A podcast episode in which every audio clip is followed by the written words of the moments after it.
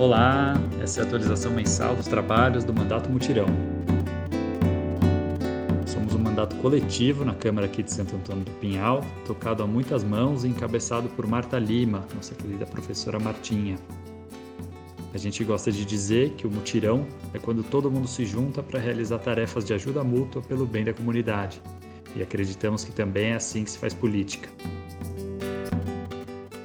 Além de quatro co-vereadores, Martinha, Sérgio, Fernando e André, somos muitas cabeças e braços atuando em conjunto e voluntariamente, trabalhando pelo avanço das pautas populares em direção ao bem viver. Todo mês faremos uma atualização dos nossos trabalhos e é para isso que estamos aqui hoje. Meu nome é Caio, um dos voluntários do Mutirão, e com a ajuda de muita gente vou tentar conduzir esses diálogos com os nossos co-vereadores. Mutirão! Boa noite, estamos gravando esse episódio no dia 10 de maio, presentes aqui hoje, cada um de sua casa. Estamos com o vereadores André. Fala, André. Boa noite, pessoal, tudo bom? Fernanda, boa noite, Fê. E boa noite, Caio. Boa noite, pessoal. E Martinha, boa noite, Martinha. Boa noite, boa noite, meus queridos, boa noite para todo mundo. O Sérgio não pôde gravar ao vivo com a gente hoje, mas deixará sua participação gravada. Então vamos ao roteiro da reunião de hoje.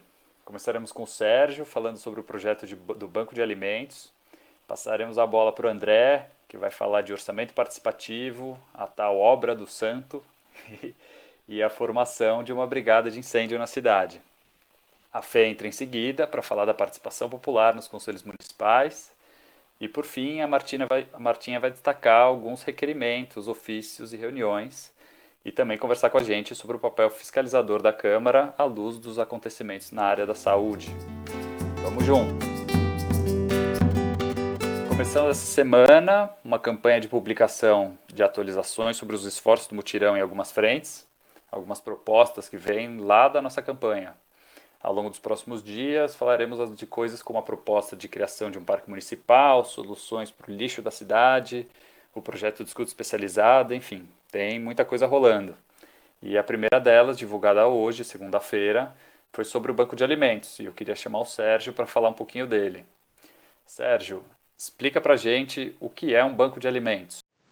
Oi, Caio, boa noite. Boa noite a todos que estão ouvindo.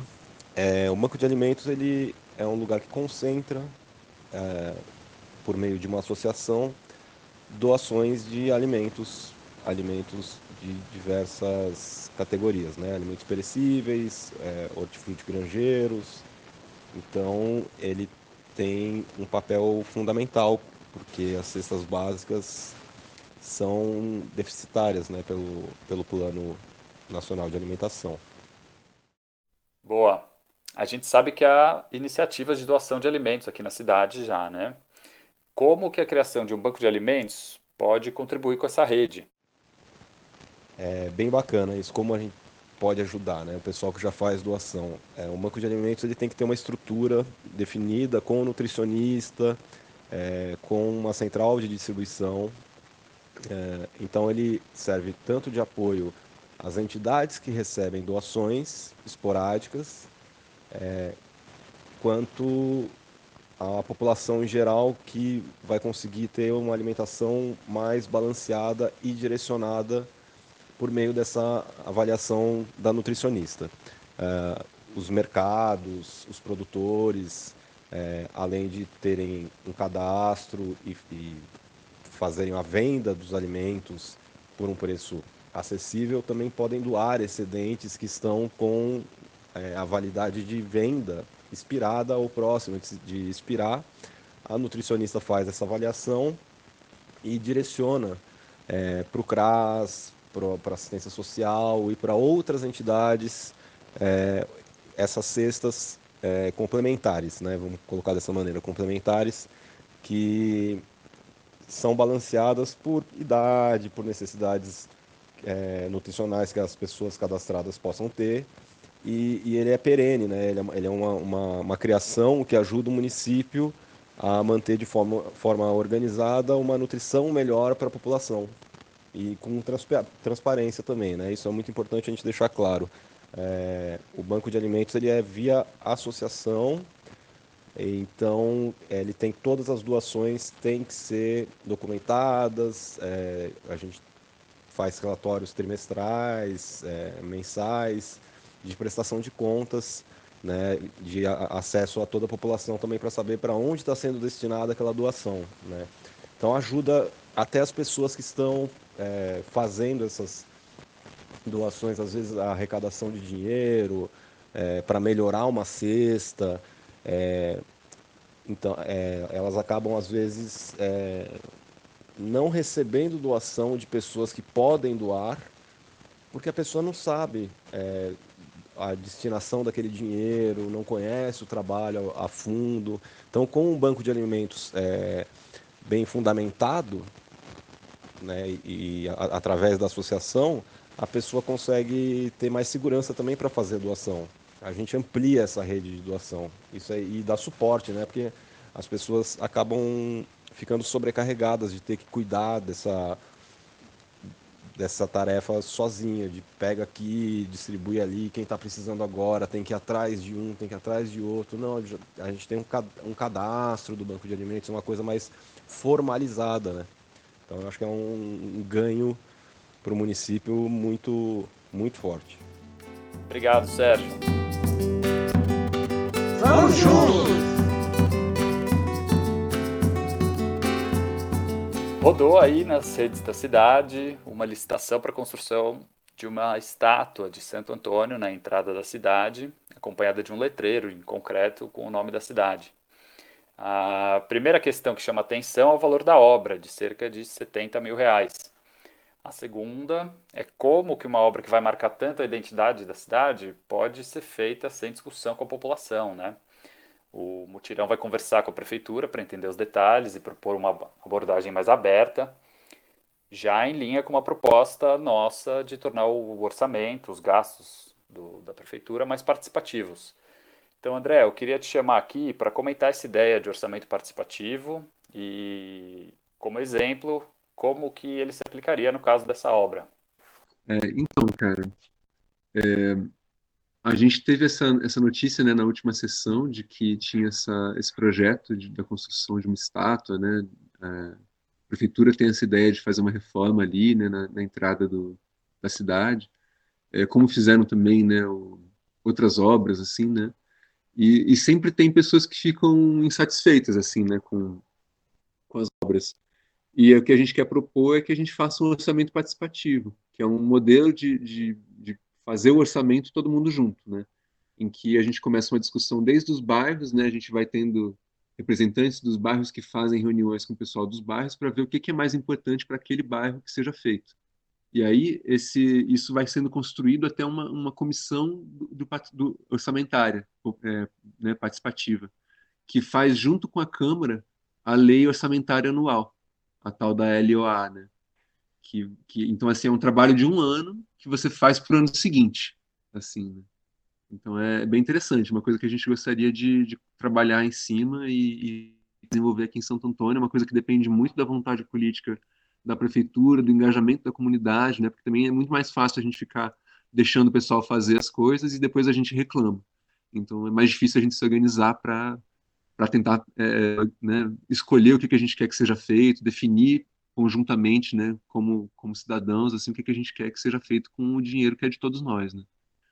Então a gente gostaria de propor que que essa que essa estátua, né, que ou que outras obras que sejam feitas assim que a prefeitura tente ao máximo trazer a, a participação da população. Então, assim, por exemplo, agora nessa obra do, da entrada da cidade, né, ao invés de ser uma coisa de repente imposta, assim, né, como uma ideia que vem de alguém lá da prefeitura, de alguém que a gente não sabe quem foi, de repente fazer um edital e chamar artistas, arquitetos aqui da cidade para propor, né, o que, poderia ser feito ali na entrada, algo que e aí de repente a gente fazer até um concurso, alguma coisa assim, e para valorizar também, né, aqui a, a população de cá, da, daqui da cidade, né.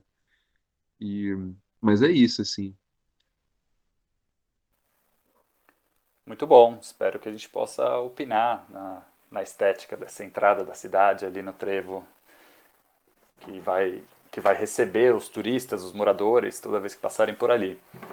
É, e deixa eu aproveitar que o André está aqui com a palavra e lembrar que ele e a Ana, que também faz parte do mutirão, fizeram o curso de prevenção e combate a incêndios do Senar.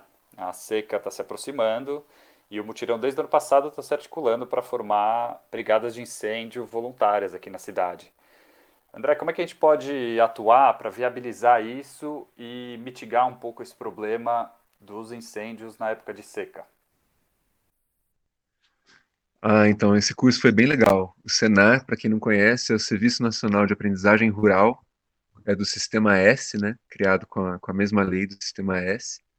E tem, tem uma mobilizadora que é muito bacana aqui, a Solange, e ela organiza esses cursos, mobiliza o pessoal aqui, e, e esse curso de, de incêndio né, aconteceu agora na segunda-feira e terça-feira passadas, e a gente participou, o primeiro módulo foi, foi teórico, a gente teve, né, aprendeu sobre como um incêndio se comporta, né, que, como é que são as frentes do incêndio, como é que se nomeia, né, aquilo, que tipo de equipamentos que se usa, tal, como é que a gente faz uma avaliação de um cenário assim, né, e a prevenção também, os tipos de acero que se fazem. E no dia seguinte a gente fez uma prática, né? Então a gente aprendeu a fazer abafador com, com câmara de, de trator, de pneu de trator, é, e aprendemos a apagar lá um fogo controlado, né? Então foi bem interessante. E a gente fez esse curso pensando nessa nessa ideia, nesse projeto da gente criar uma brigada de incêndio voluntária aqui na cidade. Então a gente gostaria muito de tentar captar algum recurso para a prefeitura, comprar os equipamentos, né? E ceder os equipamentos que eles já têm também, que a gente deixasse esse, esses equipamentos é, bem alocados, né? Em algum lugar já pronto é, e e capacitasse, né, organizasse equipes né, nos bairros e capacitasse essas pessoas com esse curso, para que quando chegar a temporada de incêndio, que, que falta pouco, né, daqui a dois, três meses, ali agosto, setembro, são meses que pegam muito fogo aqui na região, a gente já tem uma resposta pronta. Porque é muito perigoso quando começa a pegar fogo, você tem um monte de gente indo acudir, você não tem nenhuma organização, você, você tem as pessoas se jogando ali no meio do fogo para tentar apagar. E quando a gente tem esse tipo de, de organização prévia, né, tanto a prevenção quanto na hora o combate mesmo ao incêndio, ele fica mais, é, mais organizado e mais seguro, assim, mais efetivo também. Então, assim, vamos dizer que começasse a pegar um fogo aqui, a gente chegasse lá agora, a gente tem que fazer uma avaliação do terreno, né? A gente vai ver que materiais a gente tem, é, vai ver a direção que o fogo está indo, o que, que tem para proteger, né?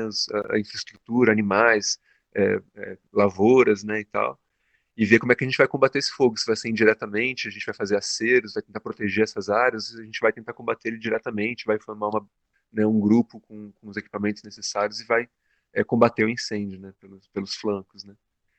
E, e bom, é, uma, é um tipo de organização que a gente precisa fazer, assim, isso é junto com a Defesa Civil e junto com a Secretaria de Meio Ambiente, né, que a gente tem que chamar. Perfeito.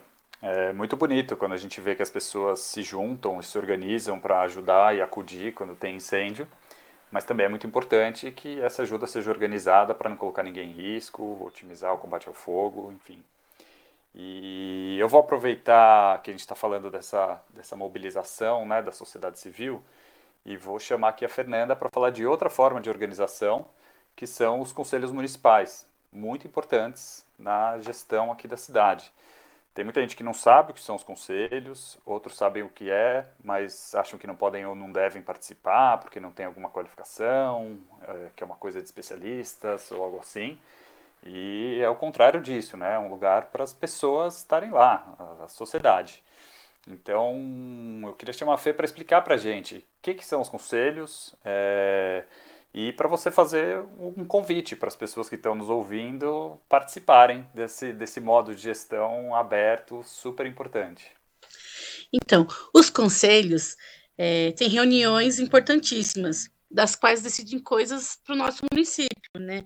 Como captar e decidir como gastar as verbas que chegam para o município, regra de funcionamento da cidade, fiscalizar e sugerir políticas públicas, e todo mundo pode participar do conselho, né? Há regras sobre quem pode tomar a palavra e votar, mas as reuniões são abertas para toda a população acompanhar.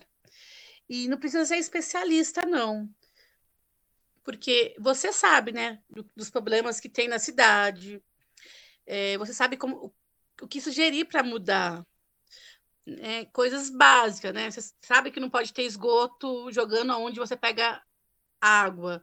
Você sabe que não pode ter. É... Nossa, muita coisa. Você sabe da falta de vaga de estacionamento. Você sabe quando você não é atendido bem em um lugar, né? Como cidadão. Então, você pode estar lá para apontar esses, apontar os problemas e ajudar a construir soluções que atendam de verdade, né? Você, a sua comunidade. E é isso que nós no Mutirão queremos, né? Nós queremos que o, que o povo não só acompanhe ouvindo, mas que acompanhe, acompanhe lá tendo as decisões, se manifestando, né? E isso está previsto nas regras. E é muito simples. Basta você se organizar com os moradores do seu bairro ou com os colegas de profissão, que você também pode ter uma vaga e um voto nos conselhos. E se você quiser participar do, dos conselhos, é, fala com a gente, porque a gente ajuda você a se organizar e poder participar, ser ouvido, né? E aqui em Santo Antônio tem vários conselhos, tem do meio ambiente, tem da saúde, tem do turismo, tem um monte de coisa importante. Perfeito, Fê, valeu. É isso aí. É como você falou, as pessoas entendem dos problemas dos seus bairros, sabem aonde dá para melhorar, qual o melhor jeito de melhorar e tem um papel fiscalizador que muita gente faz, acaba fazendo também pelas redes sociais, que é importante também. Mas tem um lado propositivo, que é a gente ir lá nos conselhos e, ao invés de reclamar, ajudar a construir as soluções, né? Então, é isso aí, a Fê super engajada na comunidade dela ali no Zé da Rosa. Já que se você for de lá ou aqui pertinho do Caçununga, perto de mim, fala com o Mutirão, vamos fazer acontecer essa participação, né? Sim, sim. É só falar que a gente ajuda. A gente gosta de ver a população participando. Todo mundo. Cara, eu queria falar também que o, os conselhos municipais, eles fazem a dobradinha com o orçamento participativo, né? São duas ferramentas que a gente tem de participação popular, assim, mais fortes, eu acho, no município. Bem lembrado, André, bem lembrado, porque essas organizações de bairro não só marcam presença no conselho, como também ajudam a gente a já ter uma organização pronta, né, para quando for discutir orçamento, outras coisas, a gente já tem, não precisa sair passando de casa em casa falando com as pessoas. Já tem um lugar de organização, né, de debate, de assembleias. Isso é super importante. Exatamente. Vamos juntos! Eu vou chamar aqui a Martinha para falar um pouco sobre as acusações na área da saúde da cidade. O Mutirão está tratando o tema com a maior seriedade tem conversado com partes envolvidas para buscar esclarecimentos, inclusive protocolando requerimentos de prestação de conta, é, compra de respirador, uso de verbas destinadas ao combate à Covid. É, estamos fazendo o nosso trabalho diligentemente ali, através do, das ferramentas que nós temos à disposição. E eu queria perguntar para a Martinha como que a Câmara pode fiscalizar e e ouvir mesmo o executivo em casos como esse para buscar esclarecimento. E deixa eu já botar o dedo num ponto delicado da questão, já de antemão, é, abrir uma CPI significa travar quase tudo que acontece na Câmara, né? Para parar vários trabalhos, projetos que estão sendo construídos, debatidos. Isso é bem custoso para o município. Dá para a gente apurar essas acusações fora do âmbito de uma CPI? Boa noite, Caio. Boa noite novamente a todos. Realmente, é a situação mais é, nevrálgica nesse momento, né, no nosso município e no país todo, é a questão da saúde. Nós temos, sim, buscado esclarecimento, conversado com todas as partes envolvidas. Sempre que há alguma denúncia, a gente busca saber o que, o que tem de fundamento na denúncia, procuramos fiscalizar, pedir através de, de requerimentos a, as, as contas, né, para onde foi, onde foi aplicado todo o dinheiro que veio para para a saúde, especificamente para o Covid. É, vou te dar alguns exemplos aqui.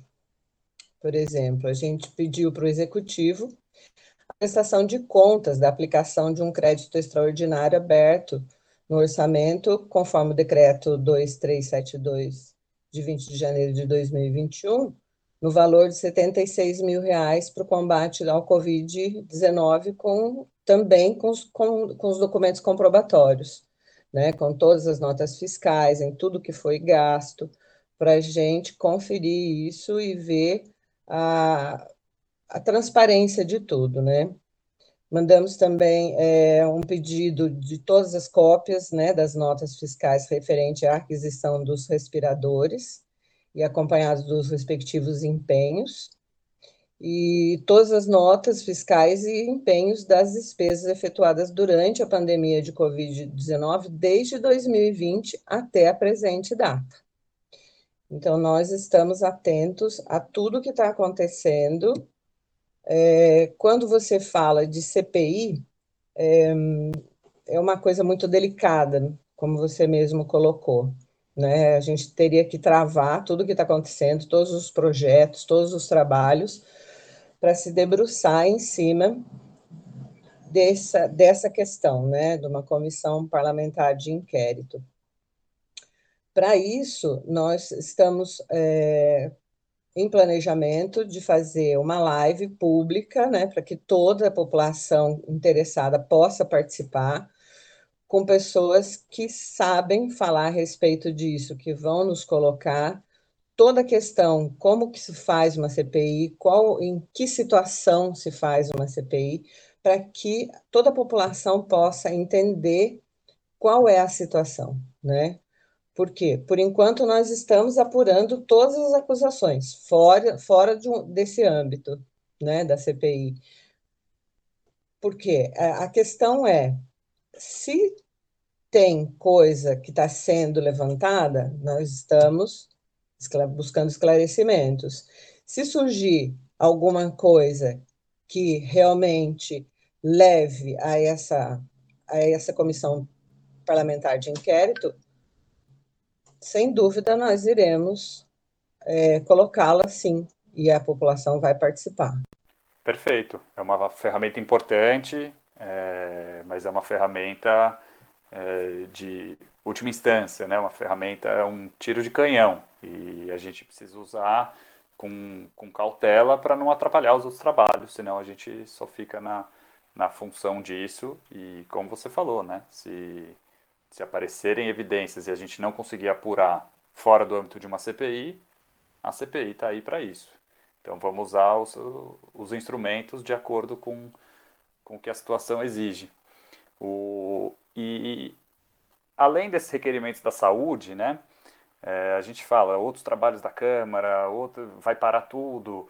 É, queria que você desse alguns exemplos, então, é, se tem mais alguma coisa que você acha que merece algum destaque que aconteceu nesse último mês, é, ou alguma reunião em particular que você participou e acha que a gente está avançando em algum tema importante de políticas para o município? Sim, é com muito prazer que eu venho dizer isso. É, a gente trabalha bastante, viu? Tem muito ofício, muita indicação, muito requerimento. É, dentre eles, é, enviamos um ofício ao CMDCA, que é o Conselho Municipal da Criança e do Adolescente, do Direito da Criança e do Adolescente, né? onde eu inquiri a respeito da instituição do Comitê de Gestão Colegiada na rede, que tem a, a principal, o principal mote é os cuidados e a proteção social das crianças e dos adolescentes vítimas ou testemunhas de violência, de acordo com o artigo 9 do decreto 9.603, né, de 10 de dezembro de 2018. E prontamente esse, é, esse ofício foi respondido, fui convidada para uma reunião do CMDCA, e nessa reunião tivemos bastante progresso, onde ah, os membros da, do, do, do colegiado se prontificaram de já imediatamente, assim, questão de poucas semanas, nós iremos ter toda a rede participando de um curso de preparação para a escuta especializada. Depois partiremos para a formação dos componentes que irão ouvir, vão fazer a escuta especializada, que é o psicólogo e o assistente social. E caminhamos bem, bem. Foi uma reunião bastante profícua, conseguimos levantar vários dados importantes. Ainda guardamos dados de alguns de alguns setores que ainda não obtivemos, mas reiterei os ofícios para que tenha celeridade no processo e consigamos avançar cada vez mais.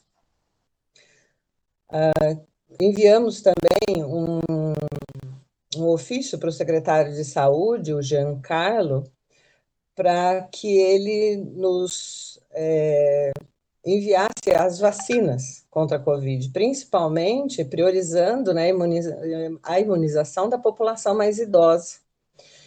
É, fiz junto com um vereador, um colega, então é, estamos partindo sempre para essa questão de que é, Santo Antônio do Pinhal está deixando algumas faixas etárias sem imunização. Então, estamos cobrando da Secretaria Estadual de Saúde que envie essas vacinas faltantes. Desculpa te interromper, mas só para deixar claro, é, são casos que, vamos dizer, a prioridade é das pessoas mais idosas, que têm um maior risco, e o que a gente está vendo é que muitas vezes tem pessoas de 70, 80 anos que ainda não receberam a vacina, é, procuram o posto, e o posto diz que não tem vacinas para essa faixa etária, enquanto já está vacinando faixas etárias mais baixas, seguindo uma diretriz do governo do estado. E aí nós estamos apelando para que a gente possa remanejar essas vacinas, né, e poder seguir a prioridade mais óbvia de vacinar primeiro aqueles que estão mais vulneráveis, não é isso?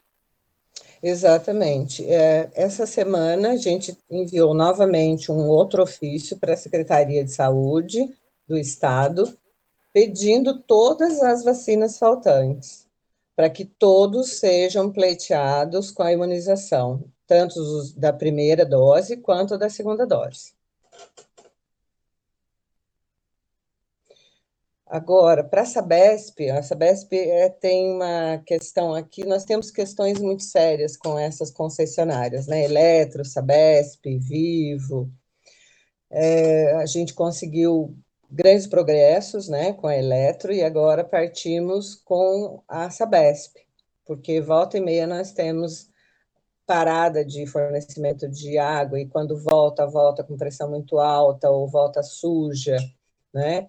Em virtude disso, nós fizemos um ofício pedindo plano de ações relativo ao quadriênio de 2020 a 2023, onde a gente possa estudar esse plano e passar para a população, onde a população também possa participar fazendo suas é, seus requerimentos, né? Requerendo, olha, eu preciso disso, eu preciso.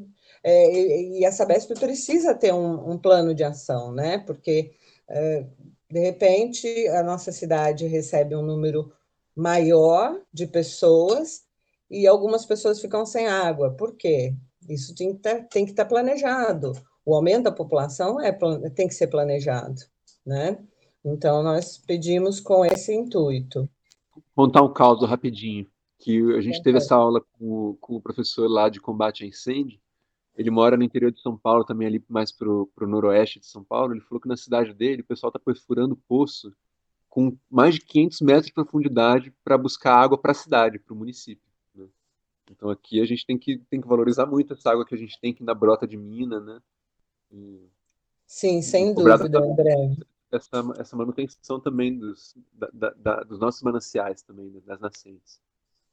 É, e o nosso subsolo é um subsolo é, onde as fissuras, as águas nascem das fissuras das rochas, né? E poços perfurados muito próximos uns dos outros, normalmente o último vai ficar sem água porque já se extraiu daquele, daquele espaço de solo a água suficiente para atender aquele número de pessoas.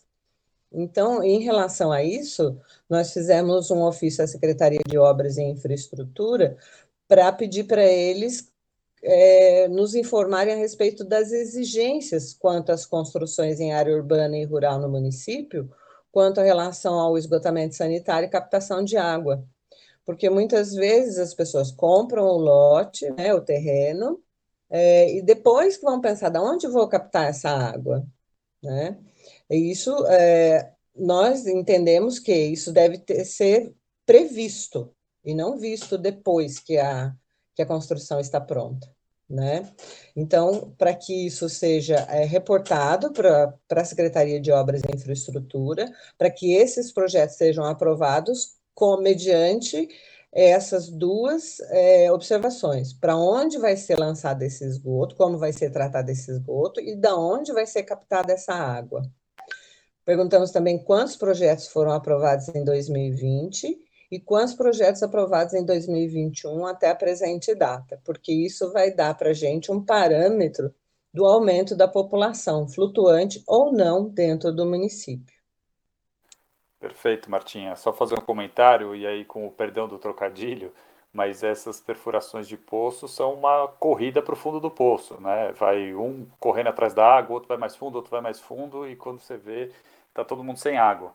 Então, a gente tinha ideias na campanha que a gente está buscando implementar e queria até abrir o convite aqui para todo mundo, é, da gente buscar pessoas interessadas em recuperar suas nascentes que estão na sua propriedade, ou fazer instalação de um sistema de esgoto ecológico para não precisar poluir o lençol ou poluir o rio. É, se você tem uma propriedade, está afim de fazer e ser usado inclusive como modelo. A gente, a gente pode ir atrás de captar verba para ajudar, enfim. É, o mutirão está aqui para a gente conseguir implementar ações como essa e disseminar pela cidade, para a gente não precisar ficar cavando poços sem valorizar, como o André falou, as minas que já brotam por aqui que a gente está matando, né? Perfeito, Caia. Sua fala foi bem é, condizente ao que nós estamos tratando no Comitê de Bacias Hidrográficas da Serra da Mantiqueira. Nós vivemos dentro de uma bacia, né? E essa bacia ela tem a confluência nos três municípios: Campos do Jordão, São Bento Sapucaí e Santo Antônio do Pinhal. Então, nós precisamos pensar de maneira conjunta como elaborar projetos para as três cidades juntas, para que nós cuidemos dessa água, para que nós cuidemos do nosso subsolo, para que nós cuidemos do nosso solo e da qualidade de vida das pessoas. Muito bom. No fim das contas é isso, né? Sobre a qualidade de vida das pessoas. Falando em qualidade de vida das pessoas, é, teve um ofício que a gente assinou, todos os, os vereadores juntos, que é bastante importante, que nós mandamos para a regional da DR6 de Taubaté, que é a, a gente tem visto, né, ouvido falar muito a respeito de vários acidentes muito feios que têm acontecido na Floriano Rodrigues Pinheiro.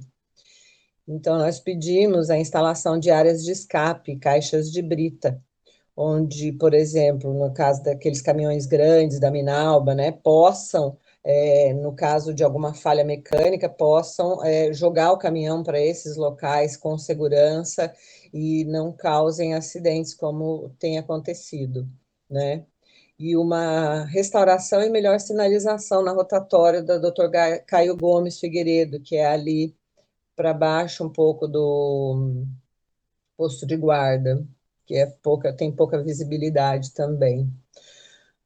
Ah, emendando aqui, que é um assunto que não é, não tem a ver com um acidente, graças a Deus, é uma coisa boa, é a respeito é, da, dos protocolos a serem seguidos a curto e médio prazo para volta às aulas. Então, pedimos à Secretaria Municipal de, de Educação é, nos mandar a previsão de volta às aulas, né, esses protocolos que serão seguidos durante essa volta às aulas e os protocolos é, futuros, né, que serão adotados, assim como a cópia do projeto político-pedagógico das escolas municipais e estadual, para que possamos é, entender como é que a Secretaria Municipal de Educação está levando a, o, a educação no município. É, nós temos, nós temos inclusive exemplos, né, no, aqui pertinho da gente, Jundiaí, interior de São Paulo, é, de modelos de educação, né? Que eu sei que a Martinha é uma grande entusiasta desse tipo de modelo, de desemparedamento, escolas abertas, e elas já são ferramentas importantes numa situação normal, vamos dizer assim, né, Martinha? É, você que, que já trabalhou com isso na horta pedagógica comunitária, é, agora então no Covid, mais ainda, né? Pode ser um, uma ferramenta fundamental para a gente superar esse momento e poder voltar às aulas com segurança. Sim, aproveitar os espaços educativos que nós temos no município, né? É, Jundiaí já está usando isso como sua ferramenta mais forte de educação. Uh, espaços como parques, praças, é, departamentos públicos, onde as crianças possam ter essas aulas, né? Com os professores capacitados, treinados para isso, é, casando ali com a Base Nacional Curricular Comum, onde possa se utilizar de espaços né, públicos como espaços educativos. A horta comunitária, por exemplo, né? É, acabei de fazer um curso aqui sobre águas, né, onde se fala da importância da água. Então, um lugar onde você pode mostrar a importância da água é a horta, né? Um lugar ali do lado da escola onde as crianças podem ver todo o desenvolvimento do vegetal, a importância da água, a conservação e a preservação da água, do solo, é, maneiras com as quais você pode trabalhar interdisciplinarmente, por exemplo, é, no, no, pegando o tema da água, né? A gente pode é, trabalhar isso é, além da, da matéria de ciências, né? além da, do dia da água, além do dia do meio ambiente. Né? Trabalhar com experiências dentro e fora de sala de aula, é, experiências simples, como aquela do feijãozinho que todo mundo já fez um dia na escola. Né? É, você põe um potinho com um algodãozinho e uma sementinha, o outro dois potinhos, né? Antigamente a gente fazia num potinho só, agora eu proponho dois potinhos. Um potinho com água e outro potinho sem água. Aí eles vão observar durante alguns dias o que acontece naquele potinho que eles colocam água e no outro que eles não colocam água. Então, assim, é simples, né? Uma, uma experiência bem básica, bem simples, onde eles podem ali visualizar o processo do, da importância da água, né? E, e, da importância da ausência dela também, né, para poder preservar o feijão ali, né, porque senão a gente não ia poder comer. É, na matemática, por exemplo, pegar uma, a conta de água da casa, analisar ali aqueles gráficos que vêm, qual mês que gastou mais, qual mês que gastou menos, o que, que eu posso fazer para colaborar, né? Por exemplo, ah, meu pai é, lava o carro com a mangueira, como é que eu posso economizar água? Ah, vamos lavar com um balde eu fiz uma experiência com os meus alunos que foi bem interessante. Eles eram alunos de terceiro ano e a gente estava comentando sobre isso, né? Como que eu posso colaborar para economizar a quantidade de água que é consumida na minha casa? Então, a experiência consistia no seguinte: duas crianças iam escovar os dentes, uma delas com a torneira aberta e outra com a torneira fechada. A que estaria com a torneira aberta, um balde estaria embaixo dessa torneira. Depois da escovação, a gente pôde comparar, né, o quanto foi gasto naquela torneira que ficou aberta o tempo todo e naquela que foi aberta só na hora que realmente precisava. Então, são experimentos fáceis, simples, que pode ser feito em qualquer ambiente, né? Principalmente fora de sala de aula. Tá certo que tem aulas que não é possível se dar fora de sala de aula, né? Os recursos de sala de aula são importantes também, mas o ambiente externo ele favorece a socialização, a interação é, com o meio ambiente, com seus pares, é muito rico, enriquece muito a educação. E com a cidade também, né, Martinha? As crianças começam a tomar esse espaço público e entender como delas também, né? Para cuidar e para exigir que seja cuidado. Então fica uma. É, é ótimo para a comunidade inteira. É o sentimento de pertencimento, né? Eu pertenço a essa comunidade. Ouvir os mais velhos, né? Muitas pessoas sábias na, na no trato com as crianças, para contar histórias do município, para contar histórias dos eventos que acontecem, dos marcos históricos do município. Então, tem muita coisa que pode ser tratada. Perfeito. É, lembrando que, bom, a Martinha citou só alguns aqui, requerimentos, reuniões, ofícios, mas você pode acessar todos eles no nosso relatório mensal. A gente publica, é, tentamos publicar com assiduidade e celeridade. É, lá você pode conferir tudo que o Mutirão está fazendo e você também pode mandar uma mensagem para a gente, para a gente conversar. Se você tem ideias, traz para a gente com certeza. E eu não sei se alguém tem mais alguma coisa para falar. Ou a gente pode encerrar por aqui? Ah, eu só queria pontuar uma coisinha, que a Martinha falou dessa coisa da água, né? E eu lembrei, assim, de que é importante que a gente aprenda na prática, né, empiricamente, na nossa própria relação com a água, é, como é que funciona né, o desperdício, como é que funciona é, é, o uso racional assim desse recurso. Né? Mas é importante a gente lembrar né, que os principais é, o principal gasto da água está principalmente no agronegócio, né? E no, então, assim, a gente pode, todo mundo escovar o dente com a banheira fechada, pode tomar banho dia sim, dia não, mas se a gente não mudar a nossa matriz agrária, alimentar, né, de, de plantar um monte de soja para exportar, desmatar mais, plantar mais soja para exportar, a gente vai continuar com mais secas, né, cada vez mais, mais brutais, assim. Então é importante a gente ter essa relação com a água, né, no nosso aprendizado, mas mas é, é, lembrar também que tem essa tem uma questão de escala né, nisso aí.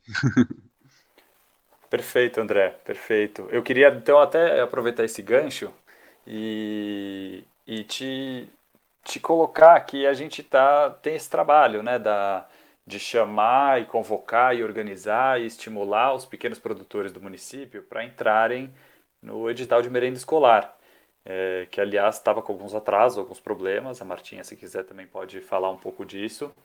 É, mas a gente tem produtores da cidade, e quando a gente estimula o pequeno produtor, a gente já falou isso no episódio passado do, do podcast, né? Desses editais, é, isso é positivo para todo mundo. É, isso andou de alguma forma, André? Vocês conseguiram, conseguiram se organizar um pouco mais? Olha, em relação à prefeitura, né, está atrasado ainda. É, parece que a pessoa que faz esse, esses editais, ela não estava lá e parece que vai voltar agora, então atrasou aí, acho que demora uns 15 dias, né, pelo que tinham falado para a gente. É, com os agricultores, eu passei para o né, nosso colega vereador também e, para alguns agricultores aqui no meu entorno, um resuminho assim de que documentos você precisa e quais são os preços que estão sendo praticados pelo pregão eletrônico para as empresas, né, que foi feito antes. É, então, assim, já tem uma base dos preços que, que a prefeitura pode pagar por esses gêneros, assim. Então, é, já estamos começando, assim, mas é importante que a gente chegue mais é, nos agricultores, né, e, e, promova essa, essa ideia, assim, mesmo, que é um, que é um ótimo canal de, de venda para eles, assim, de vender para a prefeitura, tem uma coisa, né, certa de todo mês, tá, né, tem, já tem planejamento, então, uma coisa importante da gente fazer, assim. A, a Secretaria de, de, Agricultura e Meio Ambiente, né, que também precisa fazer essa sensibilização aqui, né, com os agricultores, assim, tentar é, chamar eles assim para chegar junto e ver, olha, vale a pena, né, é, e tentar ajudar também na questão de regularização do, dos, da documentação. A gente falou também com alguns agricultores, por exemplo, o vizinho meu, ele não tem a documentação certinho, mas ele, mas o pai dele tem e o pai dele ainda planta também, então ele vai entrar como documentação do pai, sabe? E ele já tem um outro vizinho lá que é primo dele também que vai também vender junto com eles. Então, é uma coisa que a gente também está tentando falar para os agricultores. Assim, se você não tiver documentação, às vezes não dá tempo, é burocracia, tal. Ainda mais agora com Covid, né? É, você pode também se organizar com alguém que já tenha documentação e vocês fazerem através de uma de uma nota fiscal só, assim, sabe? Porque isso já acontece também, é muito comum entre os agricultores, né, fazer esse tipo de, de acordo, assim, né? Um deles canaliza as vendas e todo mundo vende junto com essa pessoa. Perfeito. Bom, com isso a gente encerra o episódio de hoje. Queria dar a boa noite a todos os membros do Mutirão que estão acompanhando aqui ao vivo, em especial nossos co-vereadores, André, Fernanda e Martinha, Sérgio que deixou em gravação, mas vocês três que podem dar o boa noite pessoalmente aqui de vocês. Boa noite, pessoal. Boa noite, boa noite a todos.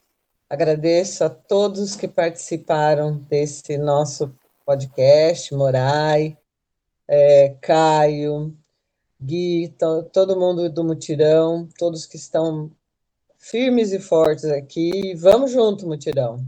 Muito obrigada. Boa noite a todos. É muito bom poder estar aqui falando com, a, com vocês, né? Um canal direto entre nós e vocês. E também deixar aqui que nós estamos aqui para que vocês precisarem, né?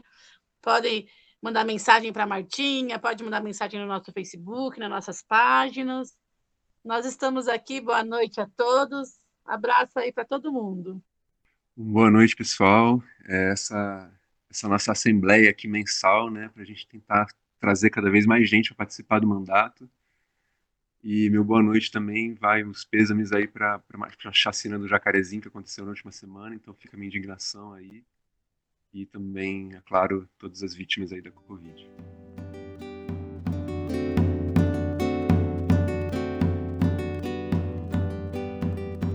Essa foi a atualização mensal do Mutirão. Eu sou o Caio. Quem fez a trilha e edição de som foi Daniel Morai, também membro do nosso grupo.